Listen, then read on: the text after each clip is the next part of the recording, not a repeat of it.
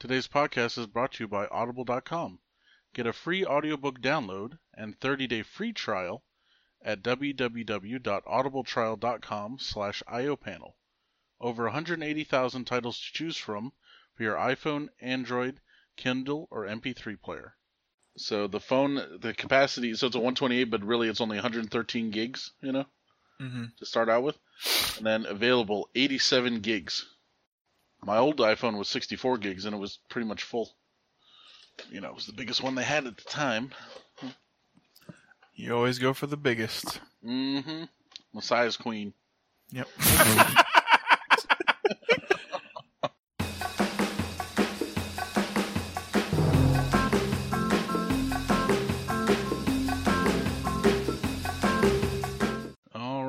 welcome back everybody to another exciting episode of the IO Panel podcast.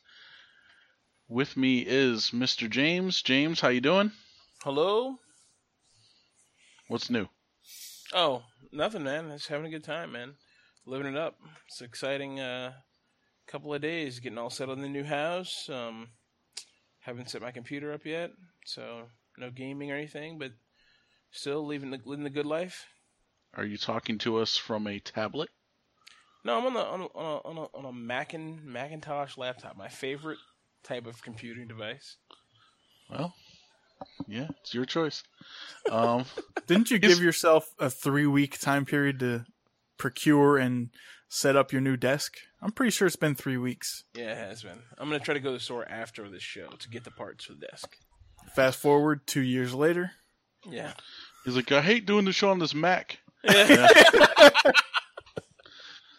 The Mac that he claims he hates, yet that's the only computer he uses. Yeah, because it's just a laptop, dude. It's up. It's up. It's it's up. what? Oh, Jesus. My desk is back in the corner over there.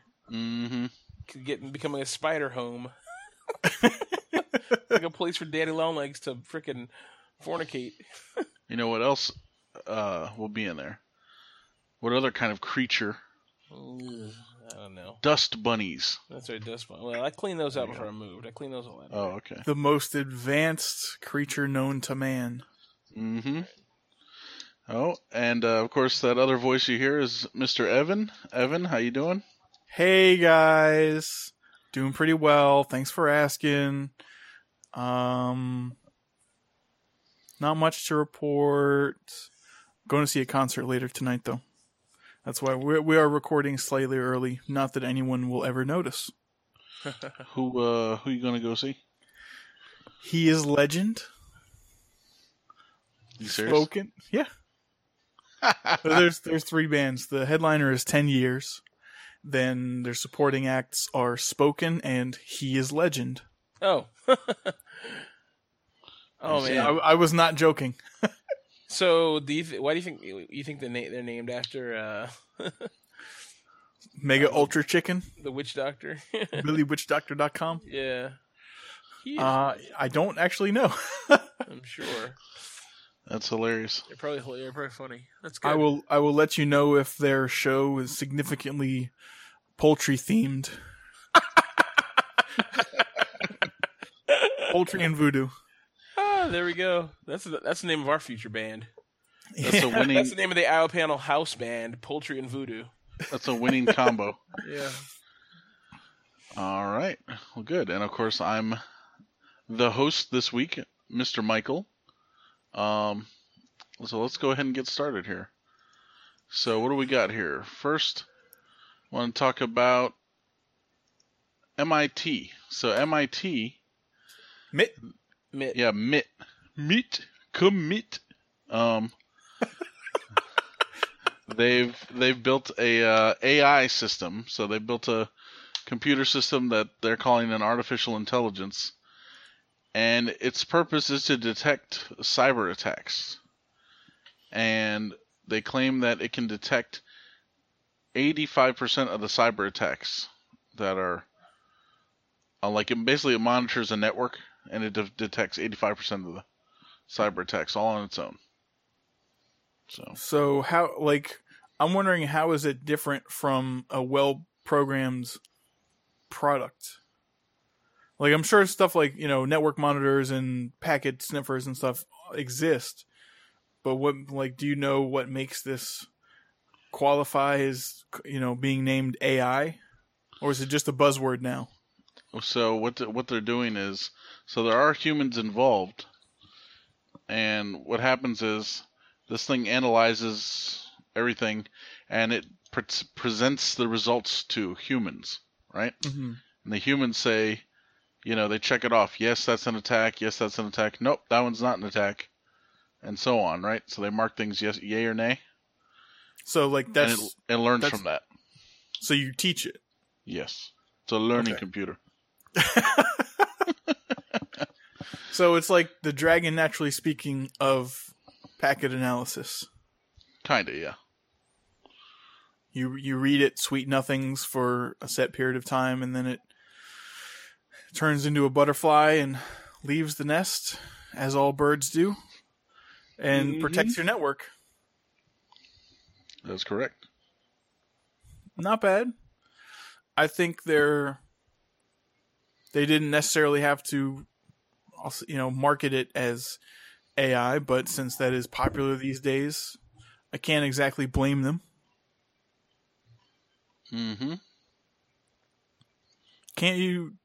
Well, I guess it's not really the same. Like with, you know, the only security scanner I've ever worked with, like we set up the a Nessus system, but you you define your own scans. But um, I guess you can you can create more customized and um, granular uh, scans in the full full program, right? But it's not exactly Yeah. the same as teaching it. Right. Hmm. Well, I mean, I, I assume this is just taking everything we already know about security scans, putting it in some database somewhere, and then analyzing, looking at the database for repeating things, and looking at like an attack. And I guess that's probably what they've done, right? They've looked at an attack, and then they looked at a bunch of attacks, and then said, okay, this is what happens when attacks happen. And they look for certain behaviors. I'm curious, like during its learning process, is it actually presenting real data to the people, or are there like test cases that you know the security team is like, okay, well, we're gonna hack ourselves this way and see if it catches anything.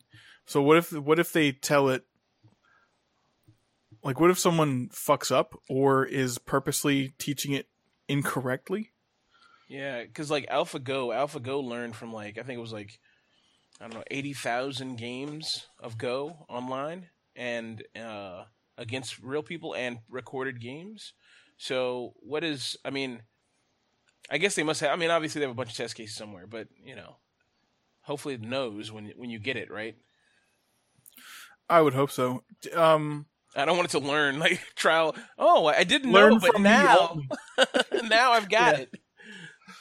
I won't It's let like you- steal another next another million dollars. you teach it something new and then find out like the last three years someone's been in your system. Yeah. ah, shit. Yeah. Well, now I know how to avoid it. Like, okay, fuck you. Yeah. Like any good IA, does it have a name? IA, AI. Is it, is, it, is Mhm. it like Jeffrey or something, or Ralph? What would be a good just calling name for? I think they're just calling it AI two.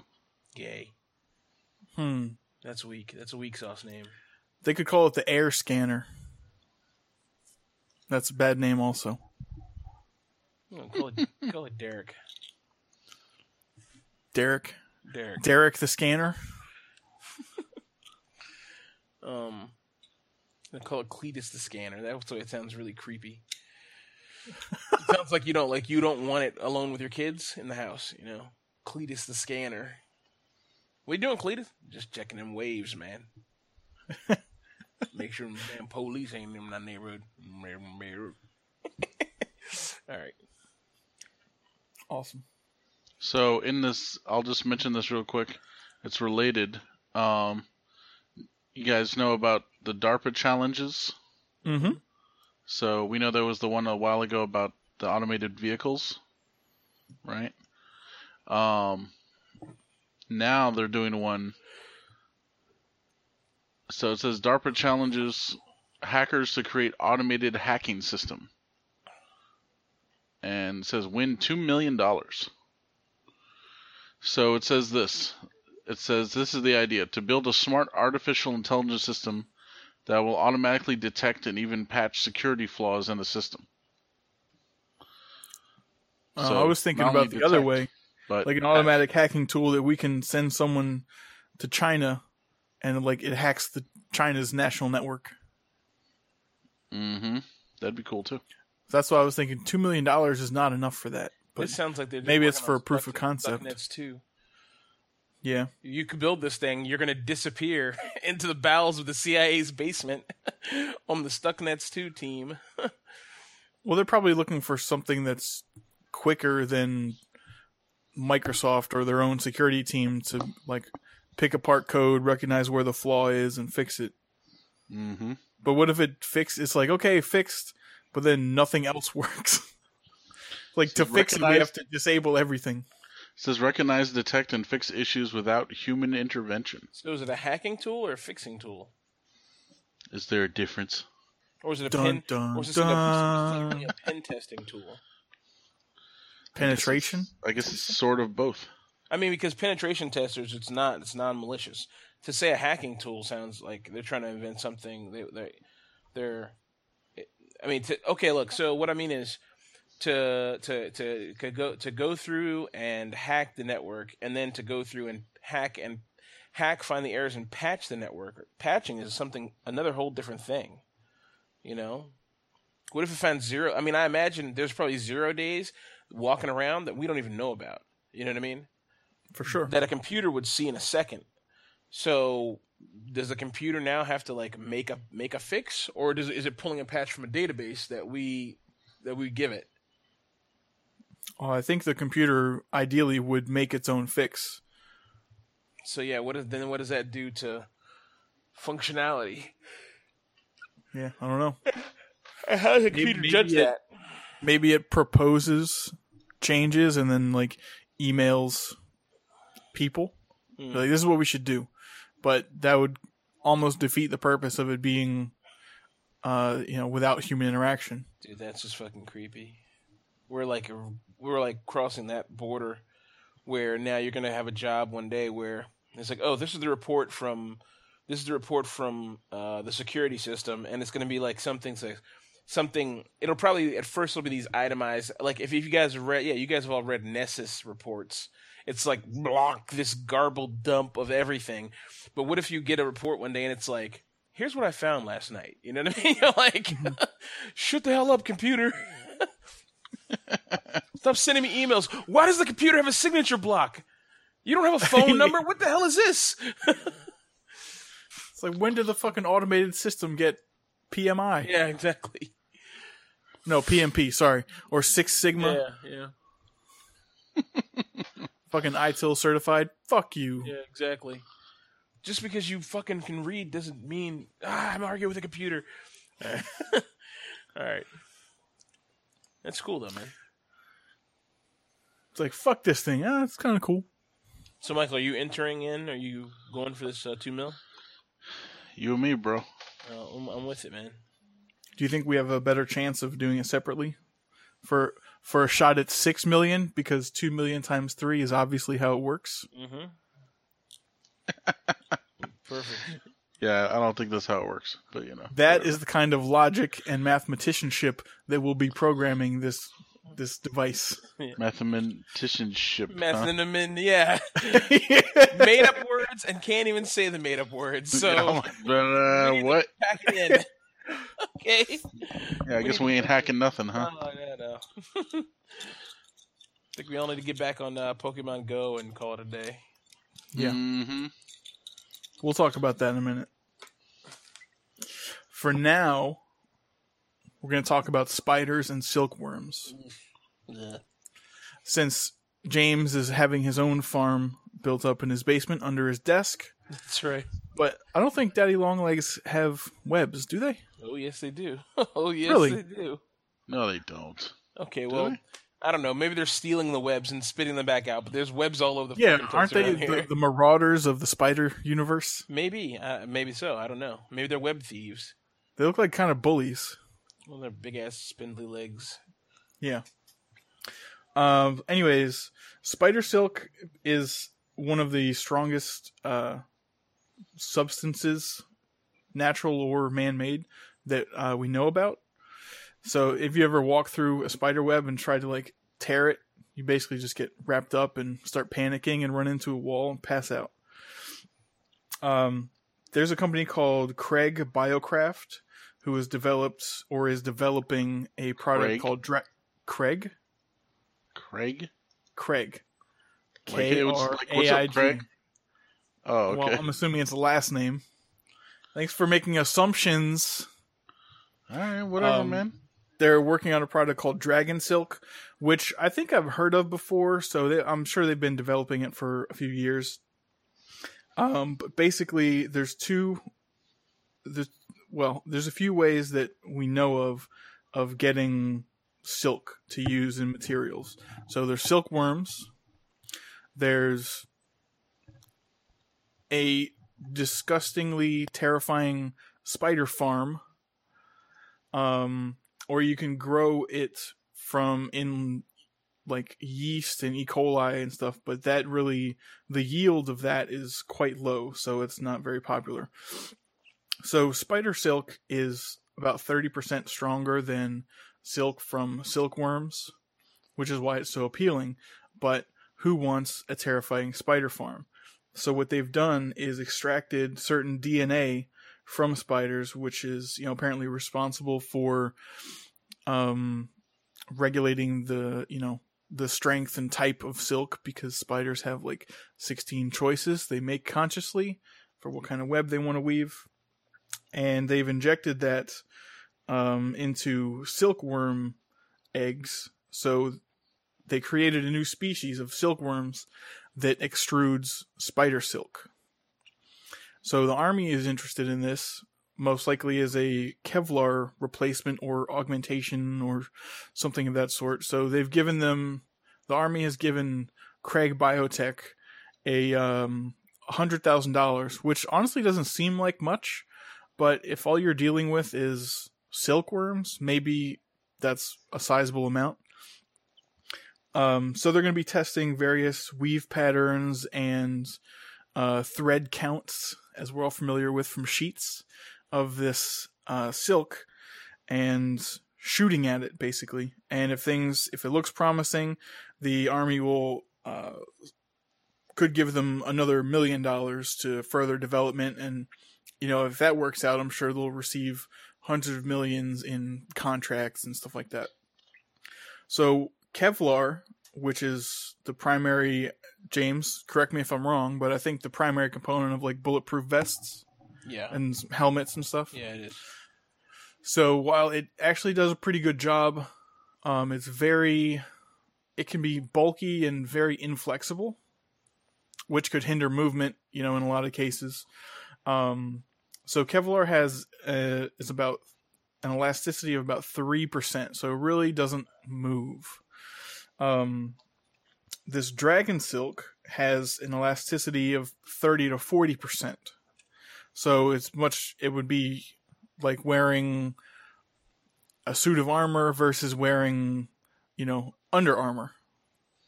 That, that kind of flexibility difference. So much more, mm, re- much more, much more better to wear.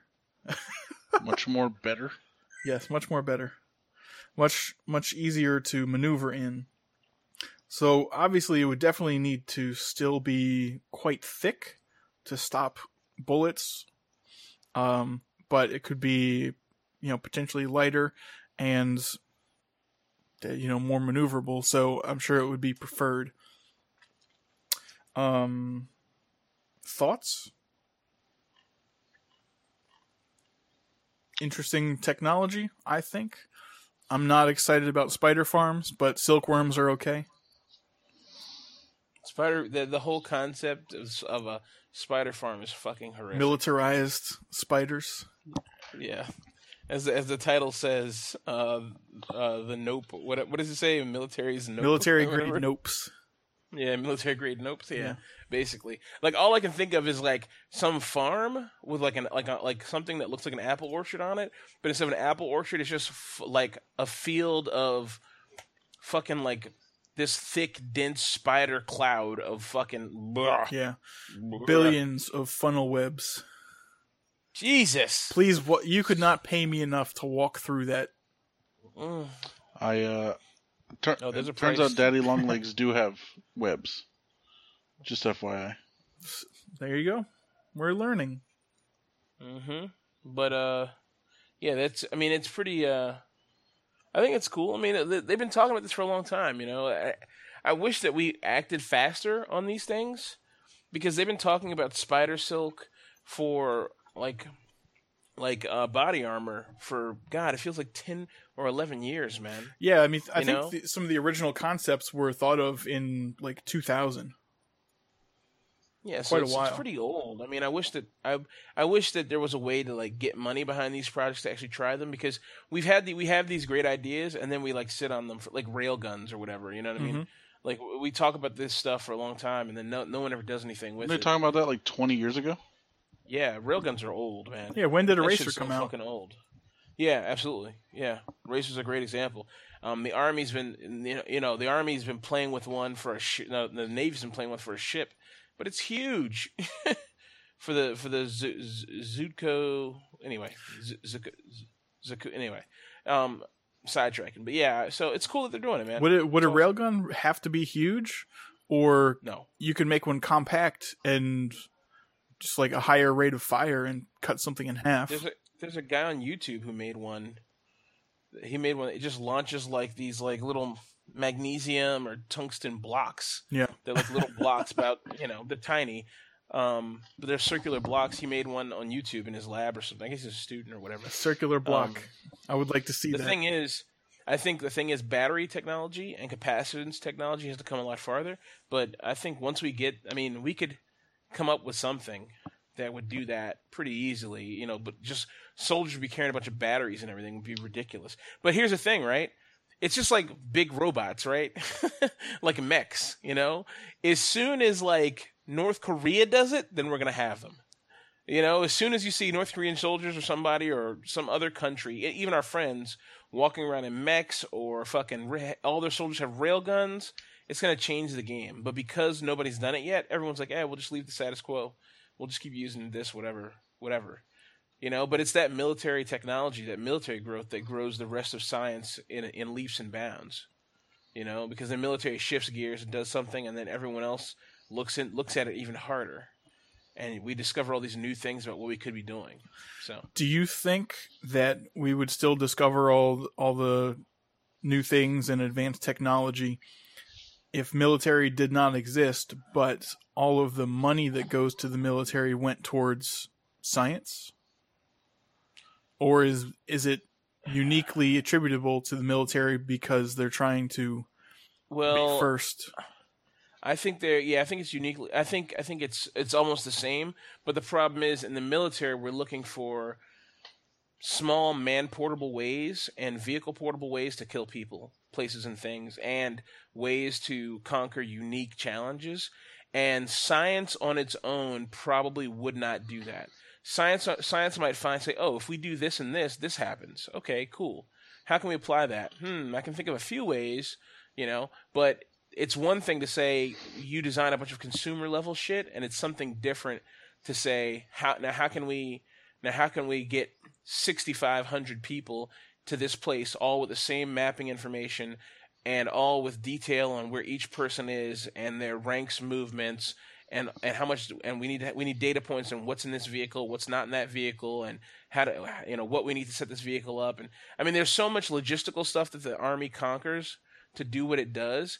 It just on a scale that like if you think about this what it takes to to get a bunch of soldiers from point A to point B and then you apply that to science to a scientific venture like colonizing the moon or something the same logistical enterprise that does that moves soldiers from one uh, from a home base to a battlefield uh, completely ready with food cargo storage room and board everything support systems support teams contractors civilians all of that and you put that into like moving to another planet, we already have we know how to do it. You know what I mean? And that something like that science would never conquer because the consumer doesn't need it. You know, so there's certain things I think that we need the military to help us get to, and then other things, yeah, if we just put the money into science, we'd probably be pretty good. You know, like I feel like we would have discovered uh, we would have discovered faster than light travel, or at least uh, high, higher speed travels, and we'd be in space, like seriously in space. We'd at least now. have a couple moon bases. Oh yeah, and we'd, If- we'd have a couple moon what? bases if we dumped all our money into science and not the not not, not the military industrial Yeah, complex. for like the last 50 years. Yeah. I totally agree with that. I think we'd have a fucking space elevator, or at least something we'd have like like because if you think about what um SpaceX is doing, it's not magic. You know what I mean? It's just that no one gave a shit about fucking NASA. And NASA was basically stuck dealing with like, okay, whatever Lockheed Martin could fucking shit out. And Lockheed Martin's like, well, the army doesn't care about space shuttles, so let's build more fucking new cutting edge bombers and more radar systems. You know? Nobody can't give a shit about that. Yeah. Let let Russia or somebody go to go to go to the moon and set up a moon base. All of a sudden, we'll be all trying to do it. You know, that's the only reason we are where we are because Russia's like, oh, we're gonna go up there. Fucking, we sent a fucking dog up there. You know, I mean, and now we're like, oh shit, holy shit, we're getting shat on by the Russians. We gotta fucking compete. We don't want to look weak. We have to win. Yeah, l- let JAXA go do something. They, I mean, they What? uh, JAXA, the Japanese uh, Space Administration. Oh, Um, they they lost a. I don't know if you guys heard about that. We should should be on a rundown. It's not. I forgot about it. But uh, they they lost a. They lost to something in a black hole. like they lost it and then they refound it and they lost it again. And it's I think the second or third one they lost. this is not like sci-fi. No, real life. They lost a a uh, uh, satellite at the edge of a. Bla- it was supposed to hover at the edge of a black hole and watch That's and they lost it. They lost it. Uh, I think it fell in, or uh, they lost control of it somehow. that definitely was it. has to be sci-fi because there are no black holes anywhere near us. Well, I don't know. Maybe it was a nebula. I don't know. It was something weird. It was some weird spatial anomaly that I was like, "Oh, black hole." Did they It's try in to a- send it look, to the other side of the Michael, sun you're or great at googling stuff. No, no, no, no, no. They go. They, they. I was gonna say they googled it. They googled it. they googled it. It's it's something they lost a, a satellite there, and all of science was really excited about it. Hitomi's last hurrah. Japan's lost black hole satellite, quote unquote, sent back a spectacular image of a universe as it died. Hitomi was launched in February but vanished just one month later. Before its demise, the satellite was able to send back data to Earth. It captured an image of a surprisingly calm gas cloud in a cluster of galaxies in the Perseus constellation. Please send me that link. I would like to learn about it. No. No, okay. Hang on, hang on a second. Think now. Yes, I will send the link. That's very interesting. I don't know why we don't send. Well, I do know why.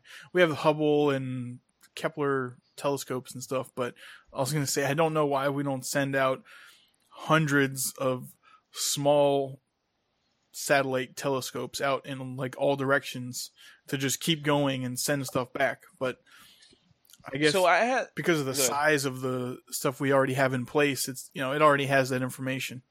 So somewhere in a notepad, I had this idea when I was a kid, um, and I had written down, I drew out, drawn out my spacecraft.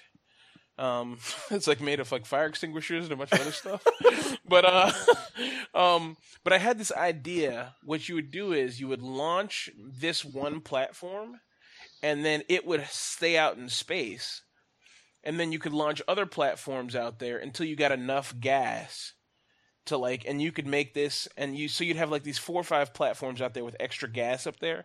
And then they would join up connect to each other and then they would launch out into space and then one would go they would- every like so many thousand kilometers or whatever it would drop another one off till it till it stretched out a string and we could use that for either communication or for you know we just sent out this string of things you know um, for fueling other future enterprises or whatever like that.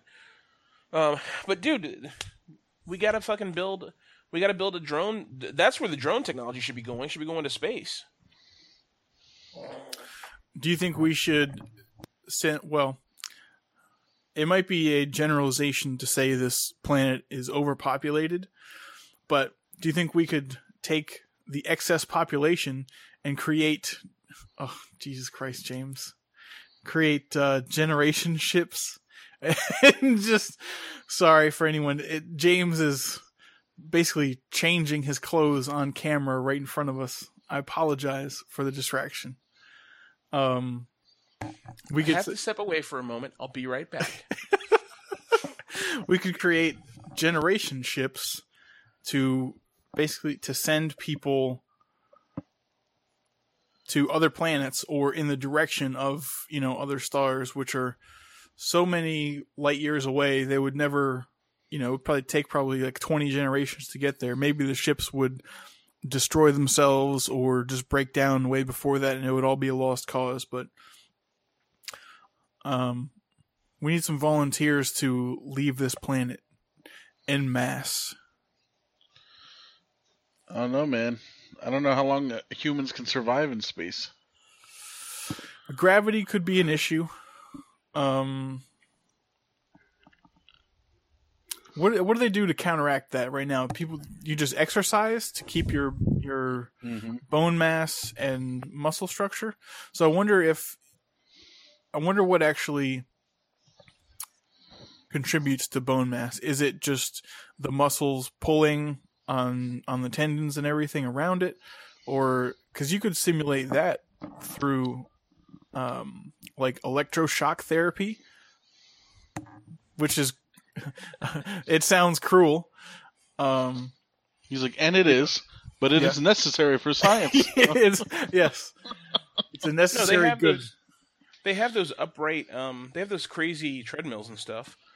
They just need to find a pill that that um reduces, um, you know, that reduces bone loss. I thought you were gonna go with the gelatinizes your Oh, your God. internal structure, so you don't even have to worry about it. So when you go to space, that's it. yeah, You're done. you're just like, Never back. yeah, Um, Yeah, no, what, they, they, get just need to pop some osteoporosis pills and they're good to go, right? yeah. We got I mean, we got the technology. No, they got to make some.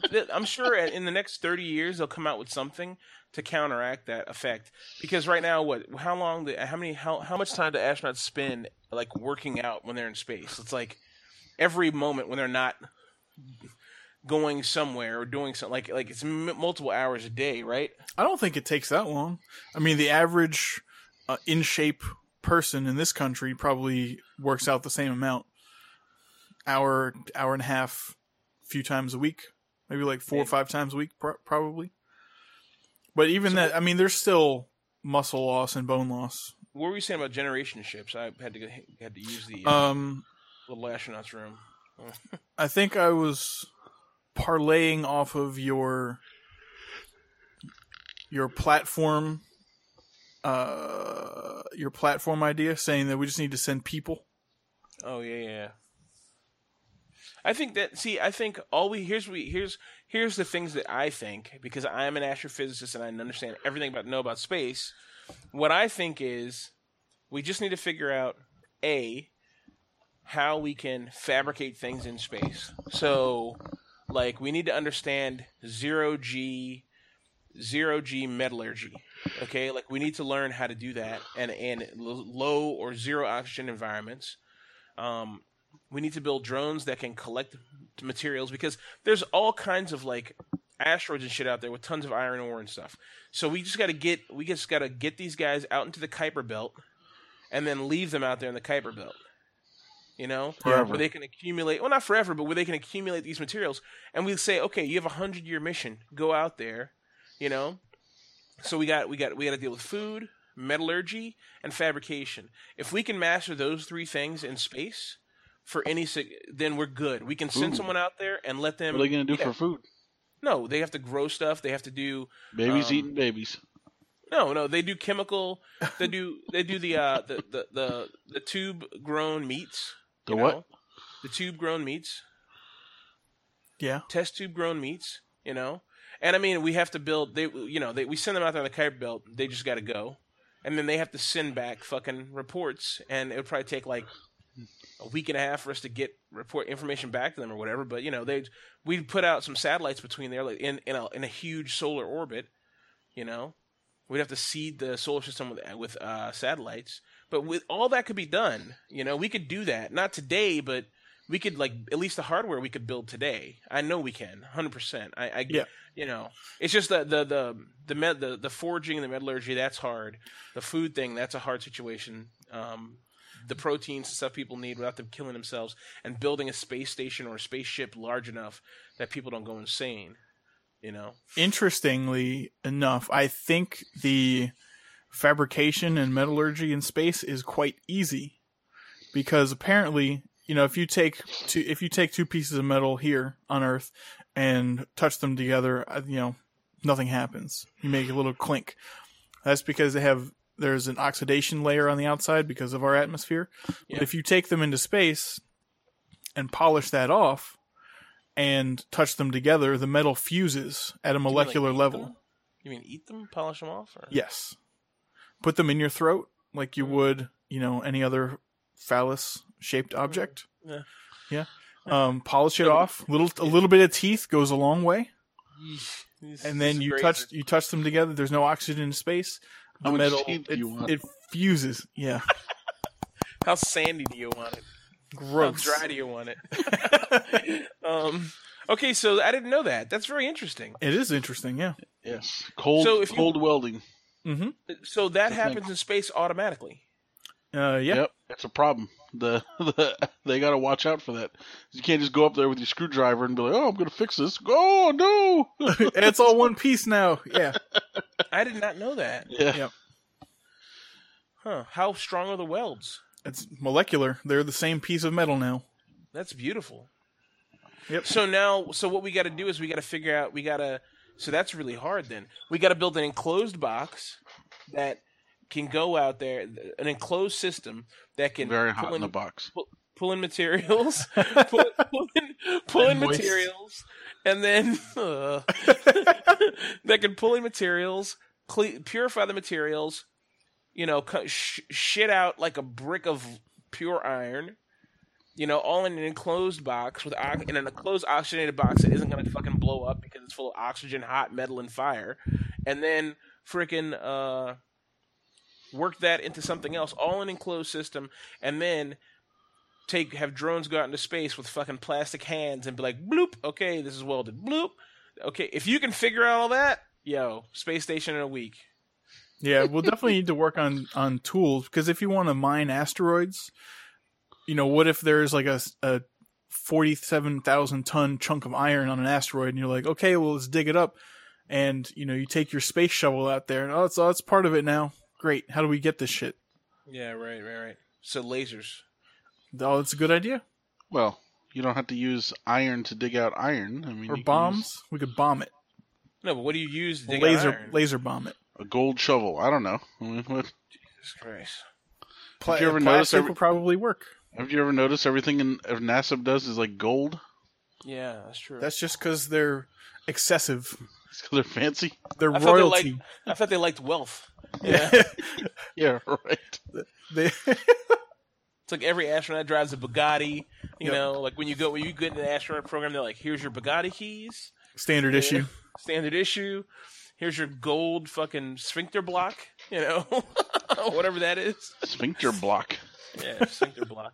To That's how block that's your what keep- That's what Mhm. keeps you from pooping in space. Yep. Just stick Cold this in there, you'll be good. What if it turns out that that space poop is like the most structurally dense material known to man? Mm, What are you talking about? very interesting. Nothing. I Nothing? think it's just cold poop, but Yeah, yeah. It's it probably shatters. block. It's like the Like, freeze dried ice cream. Yeah, It like, goes what right near if your space nose. poop Yeah. is the most craziest material of all. Like, uh, I don't think. so I don't think you you're sane. Yeah. So one one more thing on space. I'm sure you guys have seen the the breakdown of like you know NASA spent two million dollars to try and create a pen that would write upside down in space, and Russia just used a pencil, and everyone's like, "Oh my god, that makes so much sense. Russia's super smart." Who knows what's wrong with that? Tell us. I don't know. If you use a pencil or sharpen a pencil, little pieces of graphite, which are extremely conductive, can get into the equipment and short everything out. That makes sense. Yeah, that makes sense. Hmm. That makes a lot of sense. So the simple answer is not always correct. Yeah. You mean the the quote unquote lead in the pencil, Yes, the is- lead. which isn't lead at all? Sorry. Sorry, people in elementary school who still use pencils. It's graphite. Mind Graphite, huh? blown. Well, Yeah. yeah, I mean, even because even when you use a pencil, it's like, even if you use a pencil down here, it's like, shh, and like that stuff, just probably those micro particles are getting all in the air. Those microaggressions. Yeah, micro little microaggressions of uh graphite. Graphite. I need my safe space. That's right. I thought that's what James had every day. What? Safe Microaggressions. No, he has macroaggressions. Mac- minor macroaggressions. Yeah. also known as outbursts. yeah. That's violent outburst. Ham! Ah! yeah. I want another croissant. Yeah. basically, basically how they go. Awesome. Say it right, James. Say it right. What? Cruisant? I don't know. I don't know how to say it. Cruisant? Yeah. Cruisant? Cor- Coruscant. No, I'm kidding. Croissant? Yeah. No, that's that's Isn't a that from Star Wars? yeah, that's a place Wars, in Star Wars. also, a delicious pastry. Yeah, it's the That's Star right. Wars. That's right. Um, have you guys seen the Rogue One trailer? No. No, sir. Wow, it's not a trailer; it's like a featurette. But man, it looks so good. Is it a teaser? Eh, I wouldn't call it a teaser. It just it has it's just very it shows some like behind the scenes stuff and some some other stuff, but it's one long flow and it shows every occasionally you see some people talking, but it's more like a music video. Um, but it's really good. It's really really good, and it makes me really want to see it. Like compared to this the new Star Wars movie, which is just a rehash of like three other movies. This was like this looks amazing, man. This is like original thought, like which is something Hollywood just doesn't do anymore. I'm super stoked about it. Um, it looks really great. Um, Hmm. And they show the, the uniforms and stuff like that. So there's the standard old school stormtroopers with the rounded helmet accents like we were used to, not the new ones. And then there's the shore troopers, which are like they I guess work on the beach. You know, No, I'm not joking about that. And then there's the death the death troopers, which are like some I guess the main bad guys, uh, his personal guard. Um, I like that. yeah, it's honestly it's pretty cool. It looks all awesome, and the rebels like everybody looks really badass. It looks like it's the kind of thing like I could believe this world existed just by looking at the clothes and stuff they put behind it. The best I can say from looking at the trailer is like saying, or this little chunks, little featurette is saying like, it's the world. It's like if if someone saw soldiers today getting on like like U.S. Army Rangers getting on a helicopter and said, "Oh, that looks real." You know what I mean? It doesn't look staged. It looks like like you know how you know how it is. Like you watch soldiers in a movie and you see soldiers, real soldiers. It just looked real, and these guys looked real. Everything looks real. It looks gritty. It's has a good feel to it. Like it, it seems like a real world they're building here. I'm really happy about it. After the first, after the newest movie, I was just like, ugh, this is just like to sell toys or something. I know it's so so depressing. Um, this one looks really. So good. this one is not canon, or everything now is considered canon. I think everything. how- what- is- How are they doing the releases? They're doing like episode seven, eight, and nine every other year, but they're doing like some other, like a story from the books every other year. I don't know about that. I just know that this is about the special ops team that got the first Death Star plans. That's briefly mentioned in the uh, in uh, Return of the Empire or Strike of the Empire Strikes. You know, whatever. Strike of the Jedi. How Strike many, of the Jedi. how many Bothans died getting us this or whatever? Yeah. exactly. exactly. Boffins. Yeah. So I don't know if there's actually Boffins or not. I mean, uh, maybe these people are Boffins. I don't know. They don't say. But uh uh, hopefully they hopefully they address that detail. They probably won't though. They'll pretend it like didn't happen. But Where's Yeah. uh where's Han Solo from? Corellia. Corellian? He's Corellian? Yeah. So Corellia. Hmm. What's their deal? I don't know. Do they ever address why everyone's like human? No. Hmm. They don't. I wish they did, but they don't. Well, not everyone. Well, Yeah, not but- everyone. Everyone who matters. Yeah. There's not like some great alien fleet of like the alien whoever race. It's Out a there. trap. Yeah. oh, this is Ma- Michael's freaking dad. oh man. oh, Admiral Ackbar. Yeah. Now they do show another like Admiral Ackbar person, hmm but Same yeah, species, or same like species. it's it's his father. I don't know about that, but the same species. The great Ackbar tradition of captaining mediocre ships. That's right. That's right. Admiral Ackbar. Okay. Um, moving on to other fantasy related stuff that James is also interested in. Pokemon Go is all is the all the craze. Is that the right saying? Mm-hmm. That's not the right saying. Kids are saying is. It's very hip. Is it? Oh, it's all the rage. Yeah. Oh, fucking rage bullshit. Um. Oh, while we're on that, when we finish, we're going to talk about the media and the, Okay. day, the day of rage. The day. Oh my. Yeah. Forget Yeah. about that. We're going to talk about the Yeah. day of rage. Go ahead.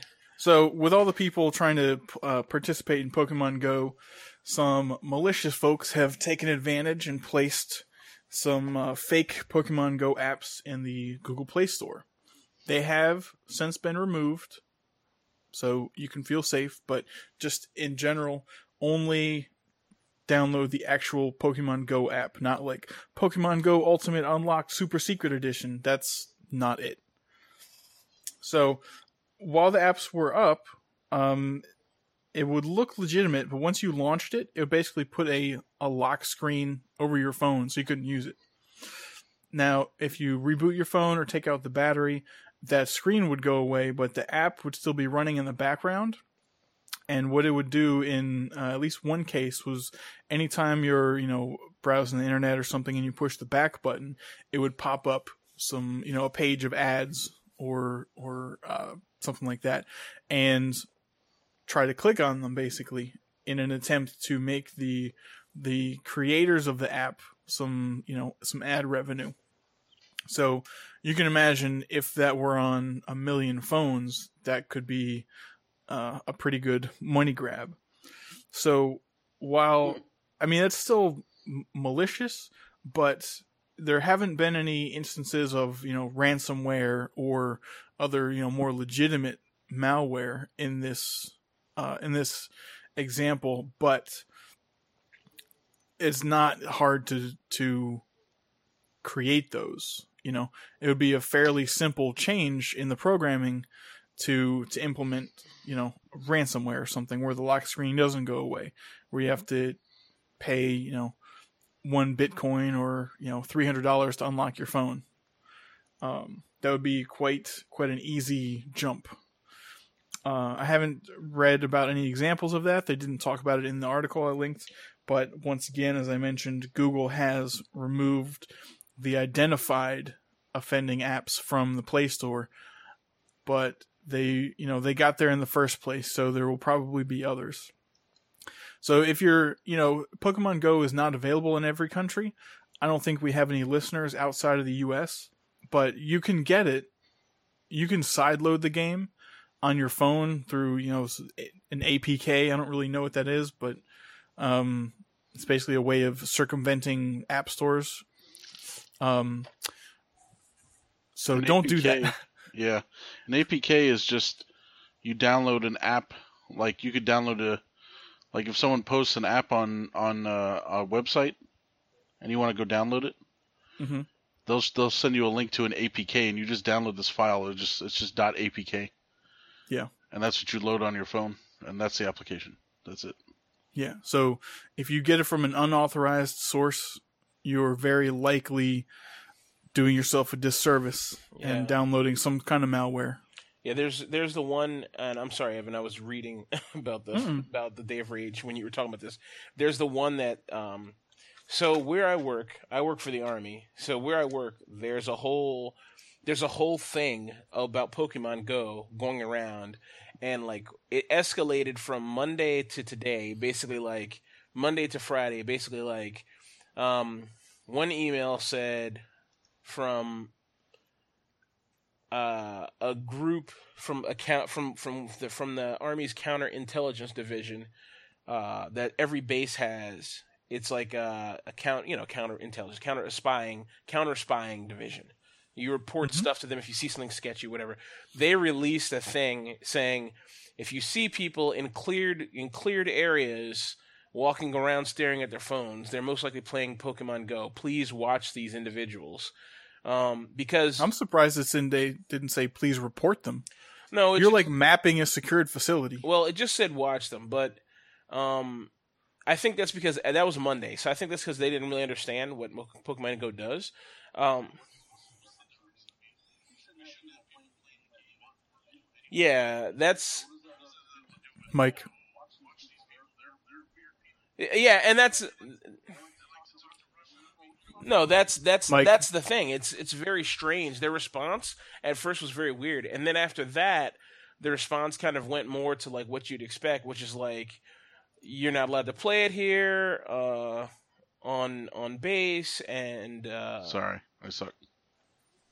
Yeah, it's okay. We'll No, just it's fine. continue. Uh, okay, No, I was just saying that uh you know, it's weird that they would say that it would be um why would they care if it was, you know, if someone was talking what do they think these people are going to talk to Russia because they're talking they're playing Pokemon like no, I think Doesn't it, make any it's, it's- sense. no, it's the thing is, I think for the most part, the federal government and the military doesn't understand anything about technology. Uh, and they've proven that to me time and time again. They have no idea how technology works. It's more like the people who make decisions are not people who have any kind of technical understanding. So there's an email going around about, uh, the, and this is two things that caused a lot of microaggressions from macroaggressions for me this week was the Day of Rage and Pokemon Go because people were posting things about Pokemon Go is obviously now have no idea how the game works. Um, so one thing was you're not allowed to have a camera. Uh, you that's what- you're not allowed to use your camera on a military facility on your phone. Um, that is true and not true. So yes and no. I mean, it's totally true in some ways, and to- and then other ways it doesn't matter, but people do it anyway, and no one enfor- There's no enf- zero enforcement. Um, so you can bring your phone into your job, right? yeah, absolutely, of course. You have to like leave it in the car or something, dude. Yeah, no, you can. You, can. are silencing super hard, Mike. Yeah, yeah, you you can. Uh, it just sounds like it's breaking up. Just give it a second. Yeah. Um, but yeah, you can bring in you can bring your phone into the car, and you can bring your phone into the office, and nobody says anything. You know, I think it's a, the understanding is you're not going to take pictures of stuff you're not supposed to. But um, you know, people take pictures all the time of all kinds of things. It happens. It's a thing that happens. Um, and nothing is, for the most part, you're not in a area. You're not allowed to have your phone in classified areas. So those areas are restricted from those devices anyway. You know, the unclassified areas or FOUO areas for official use only areas, those areas don't really matter because most everything in those areas is not necessarily for public consumption, but it is not classified. So anyway, we're going here. We're talking about stuff that's not necessarily the, the gist of it, but um, so the biggest problem was the camera, the, the augmented reality nature of the game. But that's something you could turn off. Um, the other thing is the the all over the base there's Pokestops. The Pokestops are dictated by memorials or plaques or any kind of a public place that's very permanent. You know, so there we have a field which was all tanks. It used to be all tanks there on the fe- in the field, and now all the tanks are gone. They're in Kentucky or somewhere like that. They moved them, and so now where those tanks used to be are just blank concrete slabs. And there's let's say there's probably 25 tanks out there. Now there's Pokestop, 25 Pokestops in a field. And it's just the craziest, dumbest thing in the world. So I like you'll drive by all week. People have been driving by there, and you'll see like kids, like people, kids who live on base, and grown adults like get after after work, and they're walking around that field, you know, getting hitting the Pokestops. Um, it's it's kind of dumb. It's but it's like they, they, they just don't understand, and just, they're putting out these sending out these notices. They're like, oh no, Pokemon, and oh Pokemon gives you full it takes full access away from your phone, and this that the other thing. I say, well, that's not really true either. It does ask for a lot of rights, but you can just say no. I told it, no, you can't have access to my context. No, you can't have access to this. No, you can't have access to that. The game still works and everyone's happy. And I looked in my, you if you go to the Google, if you use your Google account, you go to Google and you look at the permissions granted, it will tell you. And some people, because they just say yes to stuff, because people are fucking idiots and they don't read anything. And I think everyone on this, everyone on this show knows that people are fucking stupid. So they just say yes to everything, and what happens is they give Pokemon Go full access to their Google account. You know? Yeah. Now, Pokemon Go really doesn't give a shit about your fucking pictures of your freaking girlfriend's vag that are in your, in your Google Drive. But for some reason, when they write these reports and send them out to everybody, they think Pokemon Go can get into your files and delete files out of your, your Google Drive account. I'm like, that's not what it's doing, and you know it. You're just using the extreme. And it came from this fucking nutty security guy who's a fucking nutbag and obviously has no joy in his life. I mean, let me not sound like a Pokemon Go apologist. The game's fucking horrible. On its own, like just as a gamer, it's a buggy, shitty game that barely works. But um I do have some questions about it when you're done. Though. yeah. Let me find this uh guy's report here. Pokemon Go. It's like dead body, car accident, rage. Pokemon Go uh security risk. Yeah, so it's written by this pretty prominent security guy. Um, Albert Cubieri. that's okay. No, not not not Albert. That's an Cubieri. that's an ongoing uh, yeah. joke. I see that. People. I'm not gonna let it die. Yeah, they show a picture of of uh of what's it called from Pokemon, the main character Pokemon jumping into your Gmail account with Pikachu. Pikachu's like Pikachu into into like a pool of Google data, you know. so that was their biggest freaking thing about this that um that that people like and they, they so this was going around all the federal government offices all week about how Pokemon Go is taking over people's stuff and everything like that. But there's a malicious version of Pokemon Go that was in an APK file that people were loading into their freaking phones, like you said, Evan, and like you said, Michael. You know, they were using, they were loading this because they wanted to get the game. But this was happening in the UK, not in the Mhm. US. You know, because here it, w- it was released on release day in July, what sixth or first or something like that. So the game's been out for a while. It's just people didn't know it or realize it or something. But um, yeah. Any, Yeah. Anyway, so I'm I'm kind of rant, ranting about this, and I'm not going to beat it up much longer. But the game is, you know, pretty much harmless. You know, I wouldn't do, use it while I was driving. The temptation is there, but the the game has built-in restrictions to keep you like over 20 miles an hour. It does not work properly. It's not made to work over 20 miles. Like you have to go slow to use it. You have to be walking, basically. You could ride your bike, You could ride your bike, yeah. It- get some of those 10 kilometer eggs hatched pretty quick. yes, exactly. exactly. Anyway, what are your questions, Evan? So you said you could use it without the camera functionality. Yeah. What does the game look like without the camera on? If you turn if you turn the camera off because see, you only see the augmented reality piece when you run into a Pokemon. Right. You know, so Oh. when when you run into a Pokemon, what'll happen is the Pokemon will appear in your environment with the camera on. When you turn the camera off, the Pokemon appears in their approximation of what the the map area you're in looks like. And to them, the map area only looks like varying shades of green in daytime or nighttime. So if you see, I don't know, a whatever mon, if you see one, then and you click on it and you get into the battle which is and throw the Pokeball at it, it will pop up on the screen and you'll see a nighttime landscape with nothing on a flat, empty field of green with the occasional like lighting effects of like fireflies or something like that, you know. But it's very blah, whatever. And I I turned it off just because I didn't want it using my camera, Mhm. you know. And it was like a big waste, uh, you know, whatever. It looks kind of funny when you see like the fish, the fish thing appear on a plate or something, but otherwise, Magikarp. yeah, exactly, Magikarp. Um, but otherwise, it's dumb. So you know, I Oh, just okay. turned it off. So my other question was, you were talking about how there's like 25 Pokestops in the middle of this field because there used to be tanks there. Yeah. So I'm curious, do you know where the the data for all these Pokestops comes from? And like, is it okay? It, it's all from Ingress, and Ingress is all everything Ingress came from is a is an API, like an API data dump of memorials and some memorials, statues, and public spaces from Google. Uh, From okay. Google Maps. Because I, you know, I I have not played it. I assumed it was like, you know, if you walk by a pond or something, I was like, oh, this is this is where a Magikarp would be. You can capture it. Or if you walk by a mailbox, this is where the mailbox Pokemon is. So I, I assumed it would recognize the object and generate something that's related to that. No. Okay. It knows it does know water features and it knows I think I think I think besides water, I think probably someone has sat down and put in a database certain things should be found in certain elevations or certain places. And there might be some API or something they have running that does that or they said, "Okay, you can only find this in these areas and the spawn rates lessen over here and vice versa here."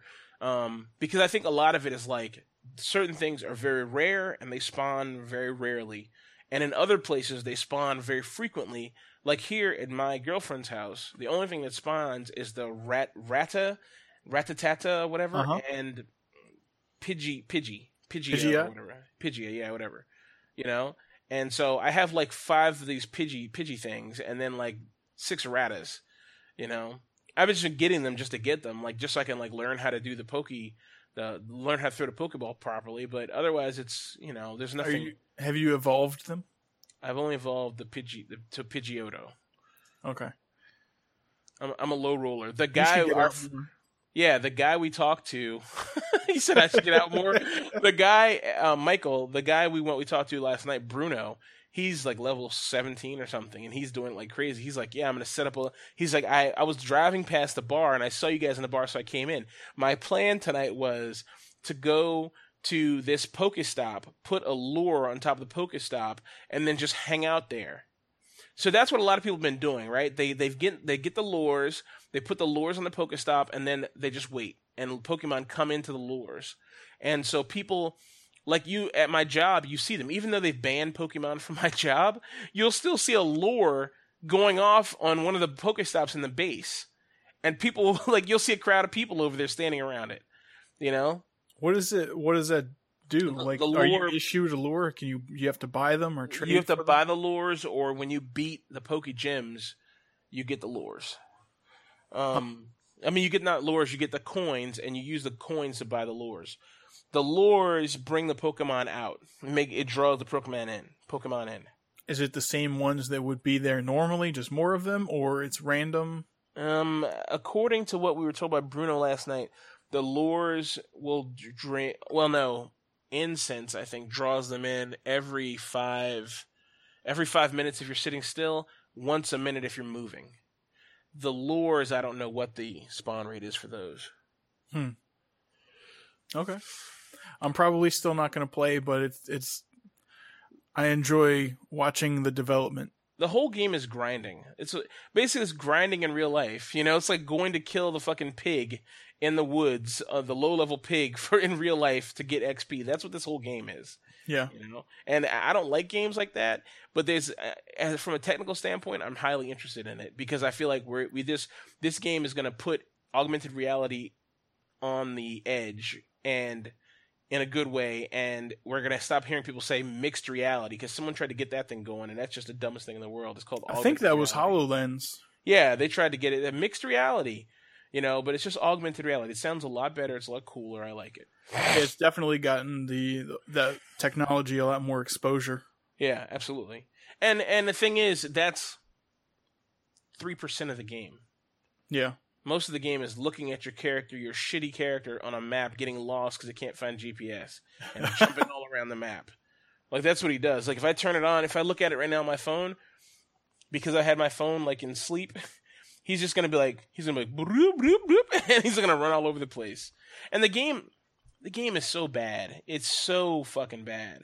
You know, most of the time, this is what I see. If you can see my screen here, Yeah. this is what I see most of the time. I see this bar not loading um, because the servers are so fucking jammed and it can't get GPS signal and everything else, and it'll just sit like this.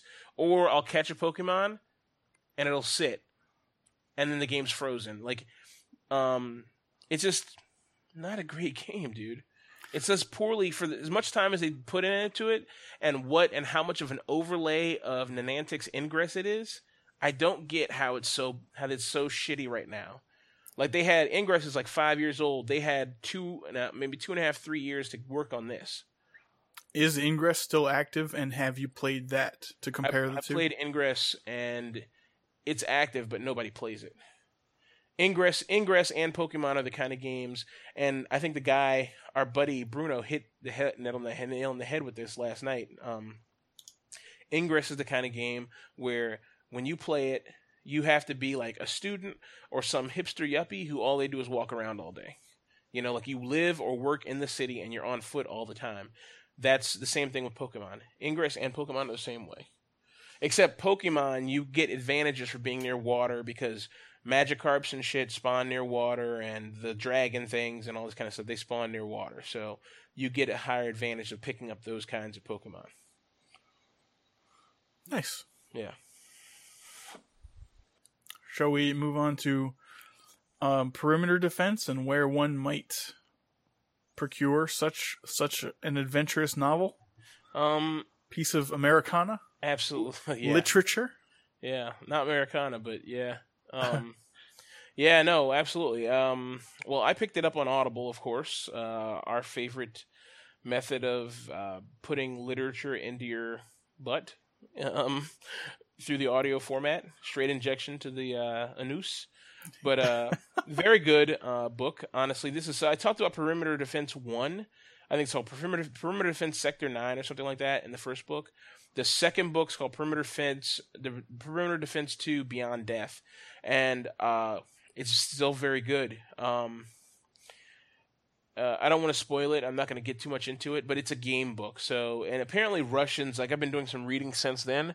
Apparently Russian, the the most some of the most prolific Russian like science fiction writers are right. They write about games. Uh, so this guy, he wrote this game basically almost based on Eve Online. You know, it's like a mix between Eve Online and Star Citizen is what he wrote, and I think it's a great book. Uh, it's well done. You know, um, the new one's really good, and it looks like the books have been finished for a long time. Like there's a third book that's already done, and I think what's happening is Audible is uh, converting them as fast as they can. So they're they're just having a they're having them read as fast as they can. Um, by uh, I don't know the reader's name, but the reader's pretty good. Um, the problem is though, uh, because they're converting them from English to Russian, there's a lot of things that are messed up. Like uh, they don't say missiles, they say ro- they say rockets, and they don't say kilometers or parsecs or anything like that. They say miles. So they're like, oh, we spawned in 100 miles from the location or 20 miles from the location. And I feel like a lot is lost in the conversion. But if you can if you can take that um, breaking the uh, your your uh, suspension of disbelief, then the book is still excellent. I mean, it's very well written. The characters are great. I'm absolutely in love with the book. It's deep. The mystery's there. You know, it's not full of exposition. Um, they really don't tell you a lot. They just kind of put this character in this situation and they say, hey, it might take two or three books for us to get this across to you, and you're just to be stuck with it. Mhm. So I'm thinking the next one will come out next month because it seems like it's been a month between releases. Um, Since you mentioned Star Citizen, Mhm. is it true that the open beta is now in effect, or has it always been open beta, basically, or was it was it alpha? it's alpha. Okay. It's alpha. Yeah. Um, that's yeah. I, I don't know where, where, where did you see that? Uh, on some post on Nine Gag. Hmm. I you know I cannot speak to its authenticity or uh, authority, so Yeah. I figured I'd ask. Yeah. No. I, mean, it's been in alpha for Jesus too many too many years. Yeah. Um, I mean, uh, even as you know, it's funny in the gaming world. There's zero transparency about what's happening with a game. Like the only thing you'll hear about a game is like you'll see like, oh, we're working on this. Then maybe a year later you'll see some shitty footage. Then a year after that you'll see a trailer. Then they'll say, oh, we're having a full release trailer at E3 or something like that. And then you'll see some gameplay footage. Then the game will come out like nine months to a year later. So five year a five year process. Star Citizen was a was just an idea in 2012 with some very basic with a basic basic constructed you know they had like three or four ships made and the biggest the bengal carrier the big carrier was built and uh, that was in a and the bad guy ships were built and a few fighters were built and that was the first iteration of that stuff and they're like yeah we're to build this open universe kind of like eve. Then of course it suffered from feature creep which is like they added so much stuff to the game in, a, in an attempt to get more money. And the thing is to build this game it's a huge undertaking. They wanted to do so much so much ai and things like that were needed on a, it's just on another whole another level so they they needed more money and they were able to raise it obviously it's the highest grossing game uh crowdfunded thing period um Do you happen to remember the number? no it's Like thirty million or like no, no, million? no no it's like 130 million or something like that 100 Yeah, it's 100 it's, it's at least hundred million. Yeah at least 100 million so i mean it's a pretty nuts amount you know Hundred million dollar vaporware. yeah. Well, and here's the thing, right? So the problem with Star Citizen is people know about it. You know, it's not like Grand Theft Auto Five where people are like, "Well, we know they're doing something, but we don't know what they're doing." You know, people know about Star Citizen. People put their money and their hopes and dreams into it to get it made, and so two things, two big problems. One, Chris Roberts gave a date, a release date. Big mistake he said, "Oh yeah, the game's to come out in fucking 2014. It's 2012 now. Two years later, you're to have the game."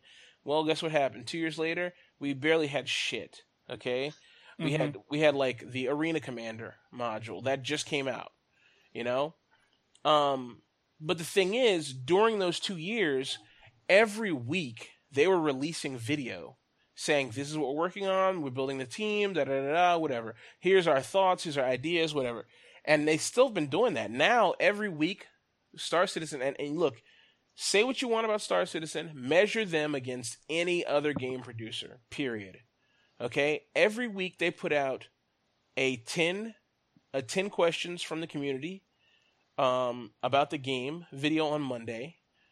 Uh, on Wednesday they put out Bug Smashers to show them working out the bugs in the system, and on uh Thursdays they release a show called AT Around the Verse where they talk they go basically around to every they show a a uh, uh future future release item they're going to release in the future something that they're working on.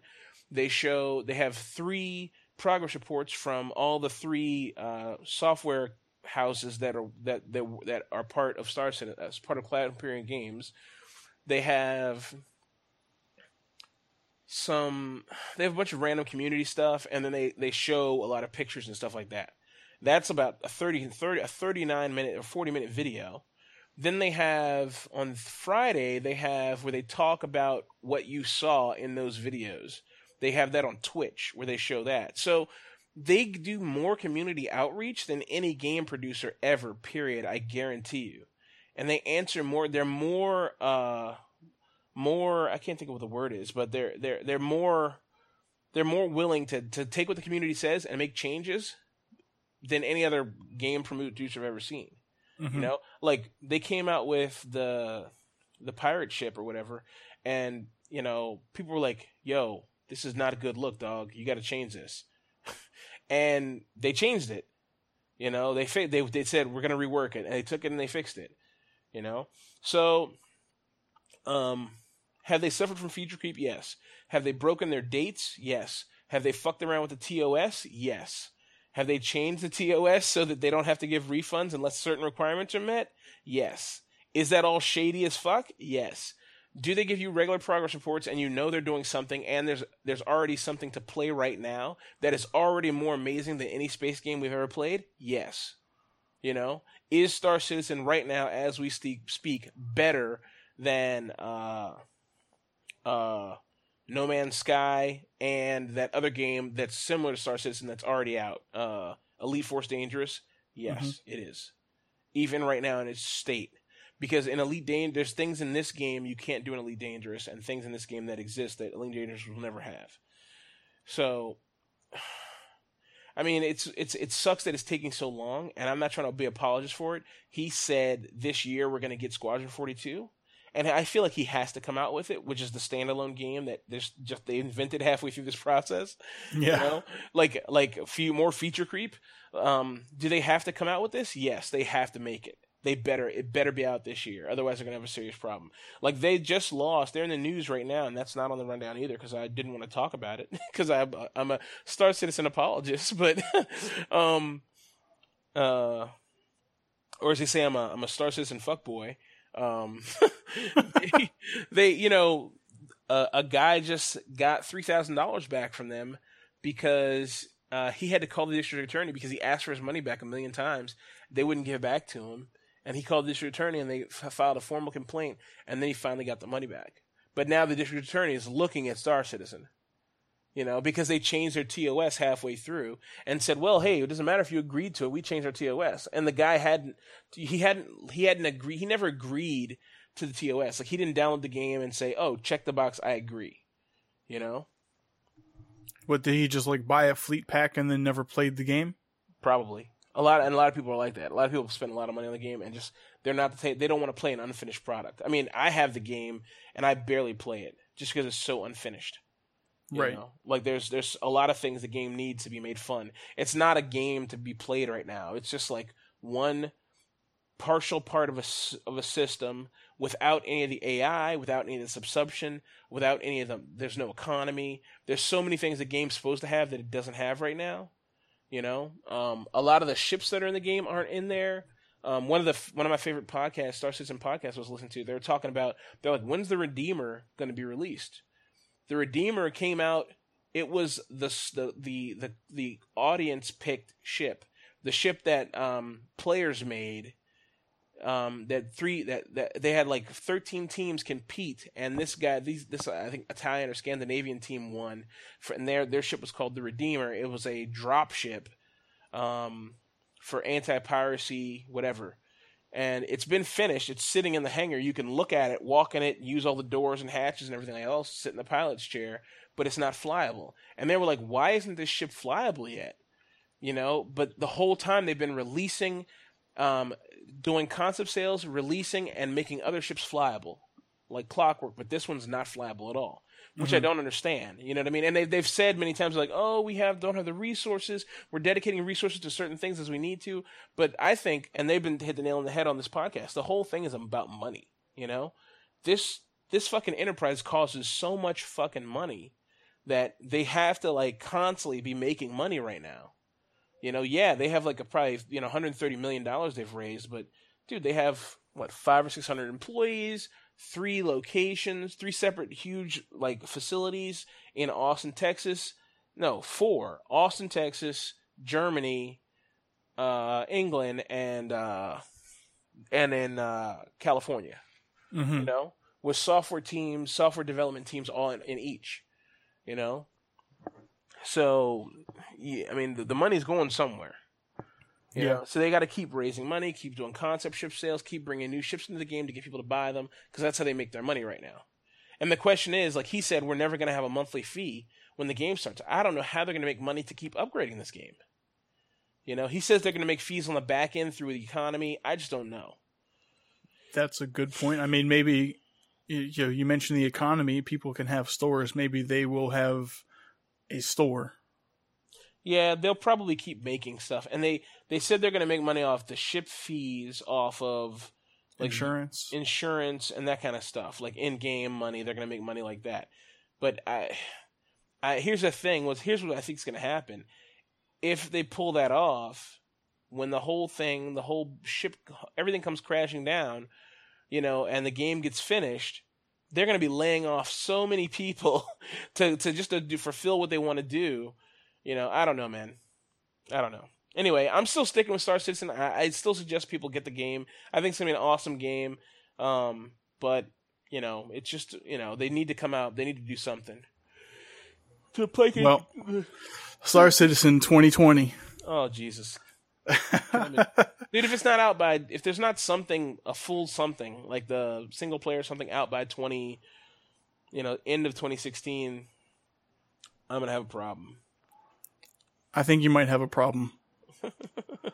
I think there would be several, you know, both games in full effect by 20 mid 20 sorry, no, early 2018 probably. Jesus Christ, dude, this is ridiculous.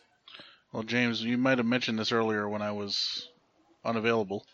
Um, the uh, you guys saw that some guy sued them and won, right? Yeah, that's what I was talking about. Yep. Yeah, that's what I was talking Yeah, about. Yeah, yeah. Okay. Yeah. Well, he didn't sue them. He just went to. uh He filed a complaint with the district attorney. But yeah, he Right. won. He Right, right, right. they gave him his money back because they were- they got scared all of a sudden. But now, the dis- like I said, district attorney's looking at them now. Setting the precedent. Yeah, basically.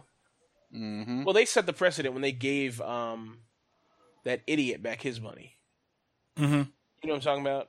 I can't think of his name.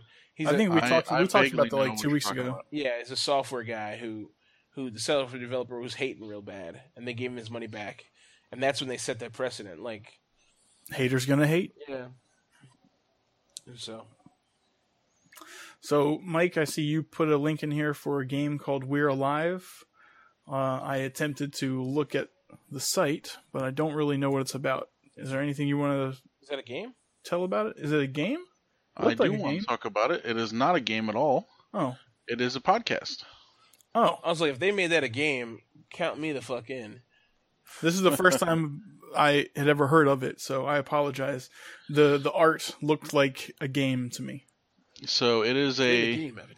You could call it a. It's real fucking life. Yeah, exactly.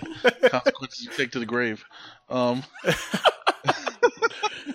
no, it's a. Uh, so I see here. I actually hadn't been to their site in a while. I see here they have something called Lockdown. So that's a, like a new one that they uh, came out with. So basically, We're Alive is a zombie podcast. Okay, so it's like a it's like a radio drama. You know. Okay, So they have multiple voice actors. You know, like old time effects. radio. Yeah. yeah, they but they have sound effects. They have all kinds of stuff. You know, Pew pew pew pew pew. like it sounds like people are driving away. It sounds like you know people are getting shot at. You know, and all kinds of stuff. So it's uh it's pretty neat. Uh, James and I have both uh, checked this out a long time ago. Um, I see here now that they have actually they're starting they're coming out with new episodes now. So that's kind of cool. Of We're Alive or of this new lockdown thing? Well, it's it's this lockdown one. Okay. So we're alive, lockdown. So, yeah, just something I thought I'd uh, share with our listeners. It's free. You know, you can just go to their website, we'realive.com. I'll put the link in the show notes, and just click on listen at the top, and they have all the episodes there.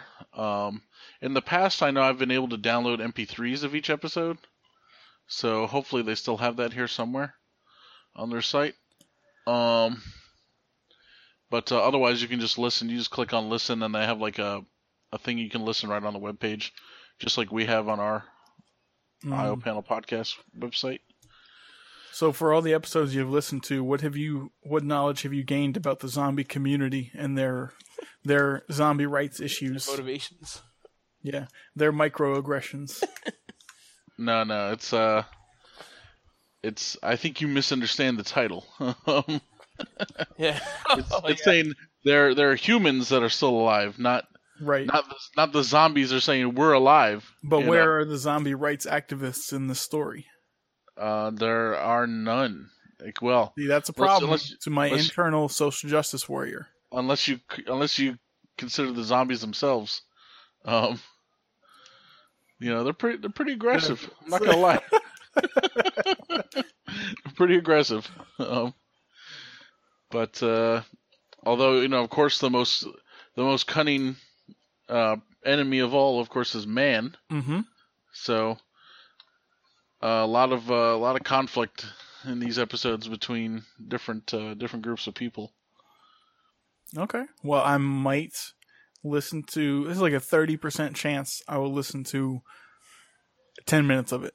I think I think you'd find that listening We're Alive is very easy to listen to because it's it's honestly it's like unlike a lot of audiobooks where you just have um you just have like one guy talking at you and you have to parse out who's who, what's what, what's happening, you know, if the if it's not good or well done in the book. This is not like this. This is like there's a character for every voice and for the most So it's part, not one person doing No. 17 different voices. No, and their sound effects help a lot, dude. The sound effects. I mean, I hate to say it, but the sound effects kind of bring you back to the time when you were a kid, and you would listen to one of those books that you had as a kid, or you like watch something as a kid, and, but it was just an audio program or something. Like it's like that. I don't know. I, I can't explain it, but the whole, the whole, it brings back the full immersion is there with this that you don't necessarily get with a book because a book is not meant to be read the way that audiobooks deliver it. You know, this is like designed. Or for- are they? well, this is this is designed for a radio show type deal, and it's funny, Michael. The guys who you know, Michael knows this, but the guys who work on this work for Audible, and they do a lot of. They're producers of a lot of Yeah. Audible stuff. Michael Charzik and Well, I know. Yeah, I know that. Um, what's his name? Casey Wayland. Casey there. Wayland and Michael Charzik. Yeah, that's it. Yeah, they. Um, I know they've worked on like one of our favorite zombie books uh, by J.L. Bourne. Um, what's it called? He's about to release a new one. Actually, we should talk about that. Oh, really? Um, yeah, Day by Day Armageddon. So, uh, I know Casey Wayland has worked on that, and he's one of the main people working on We're Alive here. So it's pretty much Casey Wayland's thing. Yeah, He's the creator of this. yeah. It's it's very good, man. It's extremely. It's really good. I really like it. Okay. So, I I mean, this is, I think, and the thing is, you can bite size this, you know? Like, Michael, wouldn't you say that's a big part of it? Like, you don't have to listen to like five hours of this. You can listen to like, how long are the, the parts? Like 10 minutes long? Yeah, they're not. It's not that long. Yeah, they're short. Like, you don't have to listen to, like, you don't have to sit down and, like, okay, where do I stop myself? You know, like, you can just, like, listen to 10 minutes and it's over. And they come out with what, one episode every week or every two weeks or something? Yeah, I mean they have like they do it like in seasons, you know. So they usually come out with once, one per, one per day. Yeah, I mean, sorry, one per week yeah. for you know a couple like a month or two, and then they take a break for a while, and just like a TV show. So Okay. pretty cool, pretty cool. Um, yeah, so it's a good one. Definitely, definitely recommend it. Highly recommended. Check it out. So, James, would you like to uh, address your day of rage? Oh, jeez. Since you Um, mentioned you were you'll come back to that. We don't have to. No, yeah. I mean, just I'll try to keep it quick. so I received an email from a group in my office, like right in the back of a Pokemon email, and the email was like, "Oh, beware, be be careful. There's this, uh, you know, Day of Rage coming up on the on Jan- on July fifteenth. Uh, there's gonna be protests all over the United States in like twelve locations. Here's a list of locations, places, and times. Um, just stay clear these areas. Whatever, whatever. It's it's gonna be." It's and and and the, the the it's very vague. It's like they're going to be protesting Dallas, Baton Rouge, Minnesota, you know, all kinds of things all in once. So, which I feel like people who protest for Dallas and people who protest for for Baton Rouge are just different people. So it just seemed very vague. So I said, let me just Google Day of Rage, and I googled it, and the second or third thing that came up was Snopes. Anytime you see Snopes come up behind something, you just like give up right away. So I looked at the Snopes article, and apparently in 2014, there was a Day of Rage that was supposed to be happening, and it listed days, places, locations, everything else. Of course, everything's identical to that Day of Rage in 2014. So someone took the old Day of Rage, someone saw the video, uh, which if you had looked at the YouTube date, it says this came out whenever. But people didn't look at the YouTube date, and there's no dates listed. It's on a fake anonymous page. Not fake. It's on one of the anonymous uh, uh, videos. Uh, one of the, one of the, one of the anonymous YouTube channels. Um, so they took it and ran with it, and people in people in the government started sending out warnings about it. You know, saying, "Oh, this is going to happen. Be careful. Stay away from these areas." And you know, and I and I first said, so I sent an email back to the other guys who sent it to me. I said, "This is fake. Good, just Google it." And I sent the Snopes article. So then, about a half an hour later, I get an email saying, "Okay, you're right. Sorry, we we shouldn't spread this out." The my problem with the whole Day of Rage thing is that stuff like this just force just just incenses the populace. That's all Mhm. it does. It's not helpful. And just because some troll put it out there doesn't mean we need to celebrate it and advertise it and say, "Hey, this is happening. You should go to it." That that's what they were saying. Even though they're like, "No, don't go to it." But here's a list of every place and location and time you need to be there at if you don't want to go. You know, I mean, it's like, why would you even give that information? Make people hunt for it if they want to go do this, uh, do some crazy shit. So I was like, okay, whatever, it's done. You know, like no one, no other, no one else is an idiot enough to fall for this. Well, later on, I got another email, basically identical copy of the first email. And, the, and here's the thing: the email said AR North warning. Okay, AR North threat advisory. Okay, so I didn't think about this till later, and it gave a number. It gave a threat advisory number, like it's like in a, in a database somewhere. So I said, "This is weird." So I looked at it, and I I started telling my coworkers like, "This is fake. This is fake. It does not make sense that like Anonymous is not in on the Black Lives Matter situation. They are not part of the process." You know, Black Lives Matter is not part of Anonymous, and these things are mutually exclusive from each other. They have nothing to do with each other. So uh, there's not like there's uh but then you go and look and there's all these like crazy right wing sites that are carrying this as real news because they want to get likes they want to get likes and people looking at their page. So they carry all this bupkis stuff as real news. You know tons of them. And the people are like i'm bringing my gun and da da da da i'm going to show them what's what and uh, concealed carry i'm going to conceal we're going to conceal have a concealed carry rally across the street. I mean it's like crazy man. And i was like dude what if someone what if people go to this thinking it's a real thing a real protest and then you have these maniacs cross street with a concealed carry thing and then a gunfight breaks out you that's know? exactly what would happen that's exactly what would happen you know and there's no reason for it because this is not real okay but now the more we talk about it the more real it becomes but only to people the thing is the people who run black lives matter and the people who would go to a black lives matter rally are not part of the, the government and the military's warning process so they are not privy, privy to these emails. They've never heard of this thing. They're they privy to the Facebook newsfeed warning process. Ex- exactly. And Facebook is not talking about the Day of Rage at all. I'm sure they are in these right wing sites, but for the most part, I haven't heard any anyone say anything about the Day of Rage, as far as like Black Lives Matter or Black Friends or anything. like No one said anything like that to me. So I don't, and I'm not going to claim to be in the know of like what protests, where protesters get their information about where to go. But as far as I know, it's not a thing. So more emails came out as the week went on. CNN finally came out with a thing, bang, said the Day of Rage is happening. It's a real thing. Now all these things happen. Okay. So now bring us to today. Bring us to Sunday. Okay. If you go and go, if you just Google, if you go to Snopes, so Snopes had the original article on. It was saying, and the original article just said, "Oh, the Day of Rage is a rehash, is an exact copy of last year, the one from 2014. Now the thing says, what if they gave a day of rage and nobody came? He's like, just like two years ago, the rumors of a nationwide day of rage protest turned out to be much more, much, much ado about nothing because the whole thing was bullshit. Okay. The whole thing is bullshit. And now they break it down. Back in 2014, and it says no one shows up for day of rage um, at Baltimore City building, but they have cops standing around outside. You know? Yeah. And it says, so far, tourists and NYPD lieutenants, uh, no day of rage. Because it's not a real thing. Now, here's the one thing that did happen, okay? It says, day of rage. All white Black Lives Matter protesters try to block road. Fails miserably. Okay? because you know why? You know why?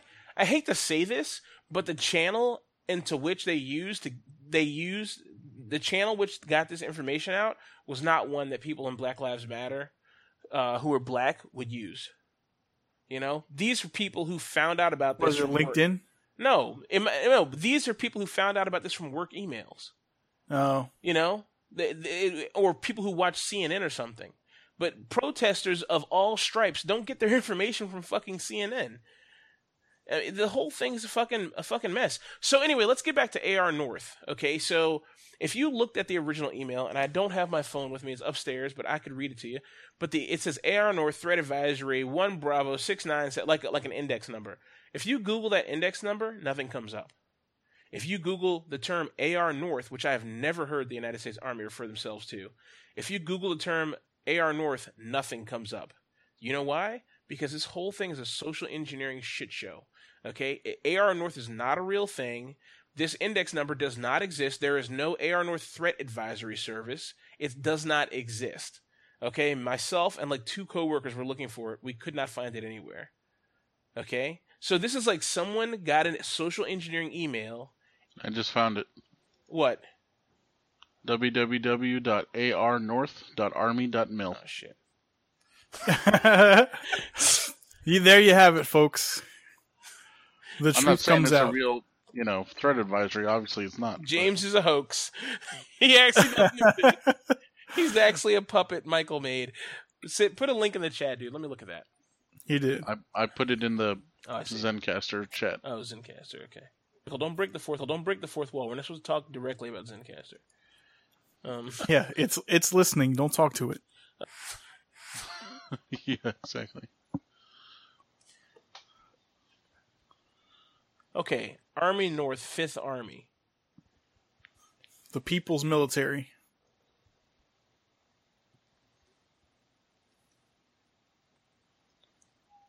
What is this? Very sh- not great a website. Yeah. Programmed in FrontPage. Probably. Okay, so this is like kind of weird. Okay, if you look, so this is not like the army though. This is the army, but this is like some this is like the website of a base. And they're calling themselves AR North the 5th Army because maybe that's where the 5th Army is based out of. Is it in Arkansas, perhaps? This is Texas. But, Oh. you know, I hate to say this, but that's a great reason why some news like this would take hold. Because look where it came from. You know, a place that's extremely conservative, a extremely right white wing place, white wing white wing place, would have very little understanding of why anybody would protest Black Lives Matter matters or have a problem with Alton Alton uh, whatever shooting and the other guy who got fucking shot in the car who's concealed carry holder. Um, they wouldn't really care about it, and it wouldn't really matter to them. And after what happened in Dallas, they'd be very upset. So of course they would take this shit show idea and run with it without doing any really fact checking. So uh, Did you see any of the tweets that were like, um, people need to stop paying attention to to Nice and concentrate on what really matters? And then there's like hashtag hashtag Black Lives Matter. who put that? Twitter, Ugh, stupid people on Twitter. dude. Dude, the thing is, Twitter. I realized on Monday, Twitter's a fucking cesspool. Okay. Yes, Like Twitter is a fucking cesspool. I don't really look at my Twitter account very often, but when I do, I am always depressed.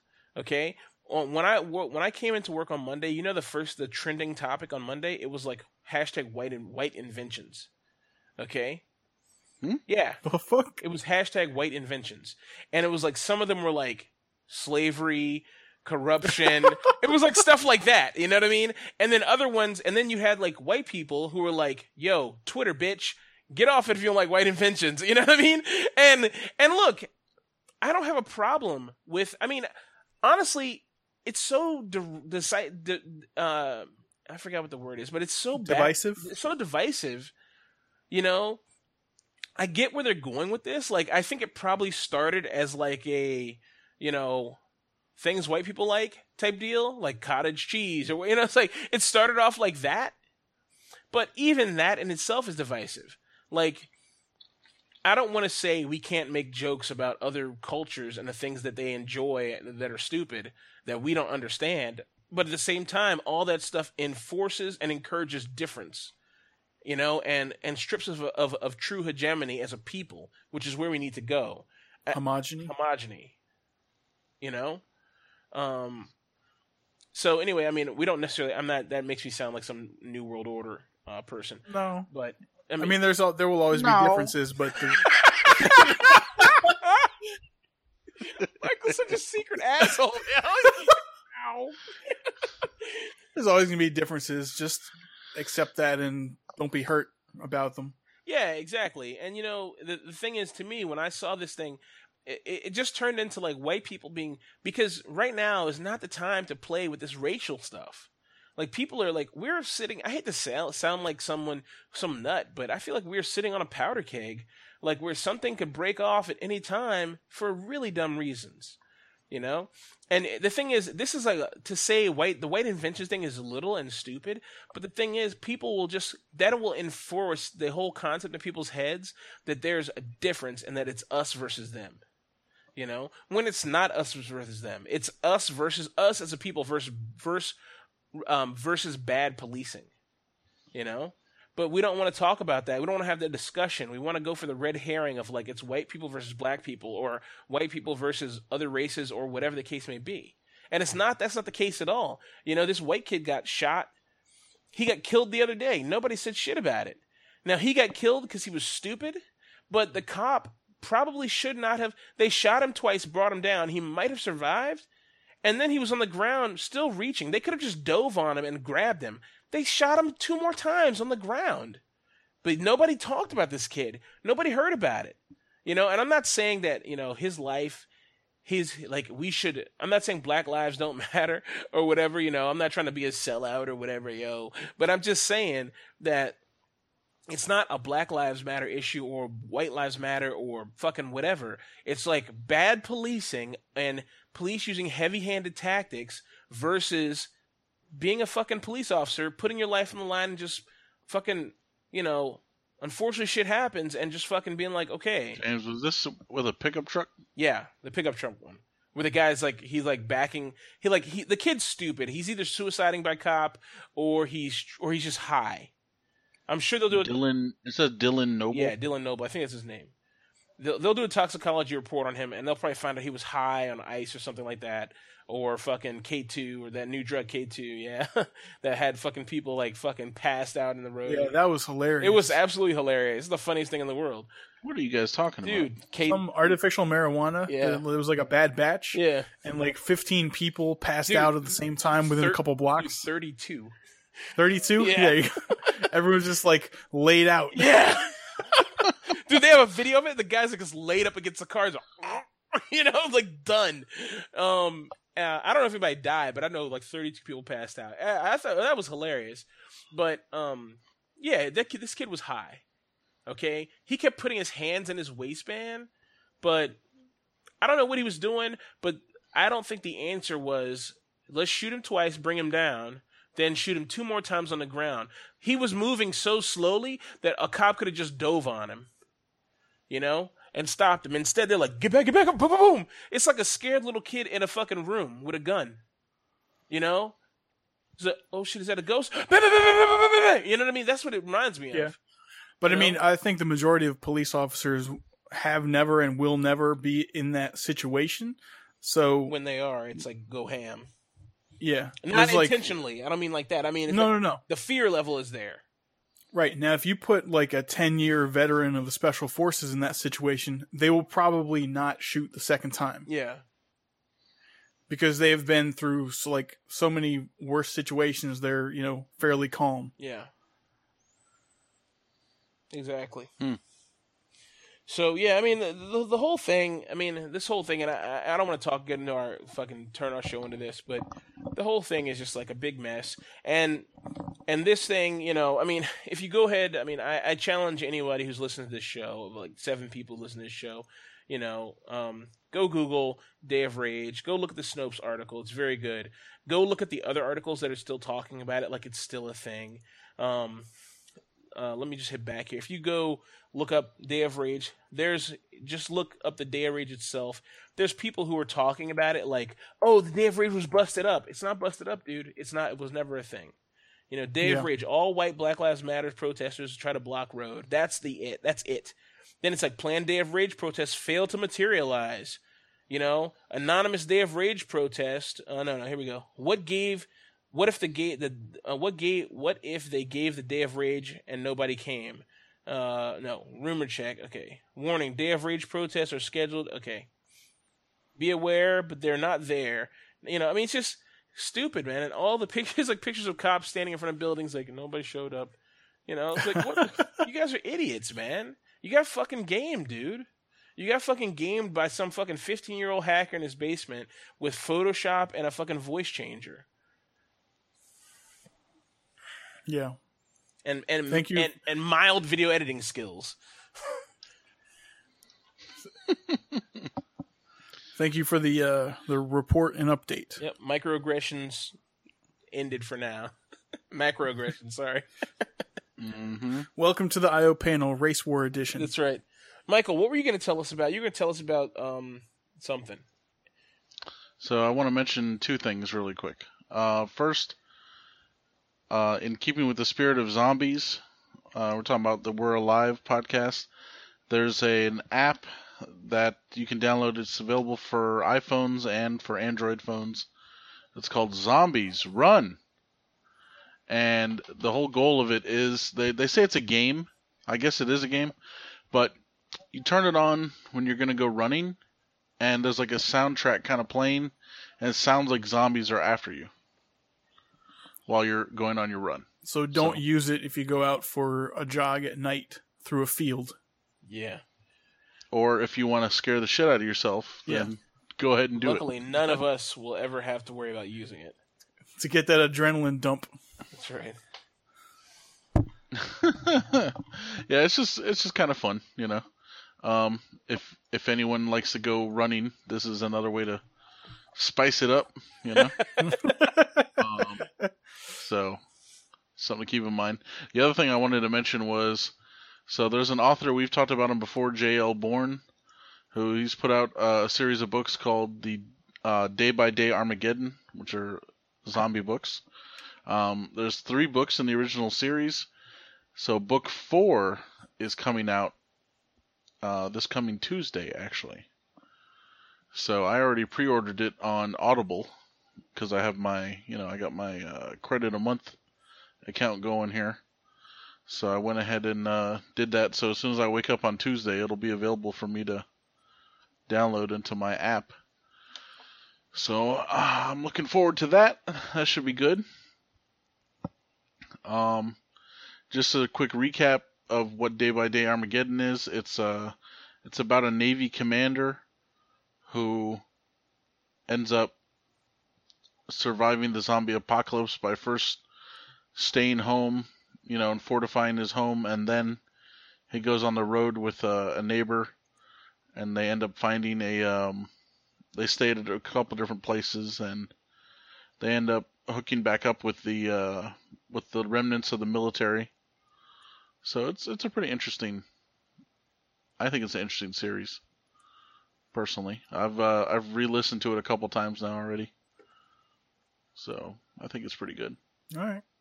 James, I know you've listened to it a couple Oh times. no, I I loved it. I've listened. That's probably one of my favorite uh, series is to listen to. I did not enjoy the ending, the last book, but I'm hoping.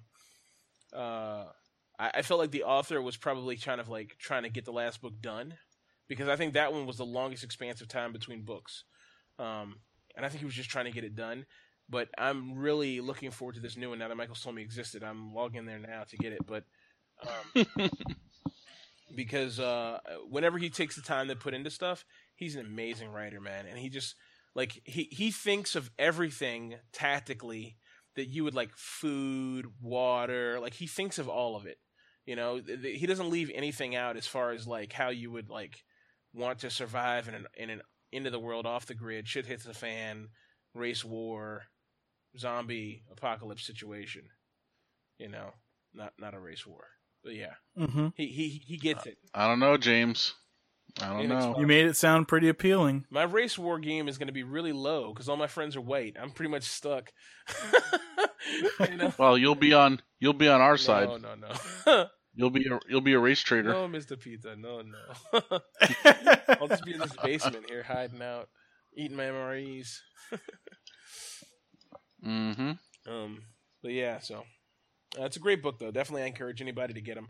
It, it was my introduction to the zombie book world, and there's I basically measure every book, every zombie book that I listen to, to that book. I mean, Michael, do you find yourself doing that?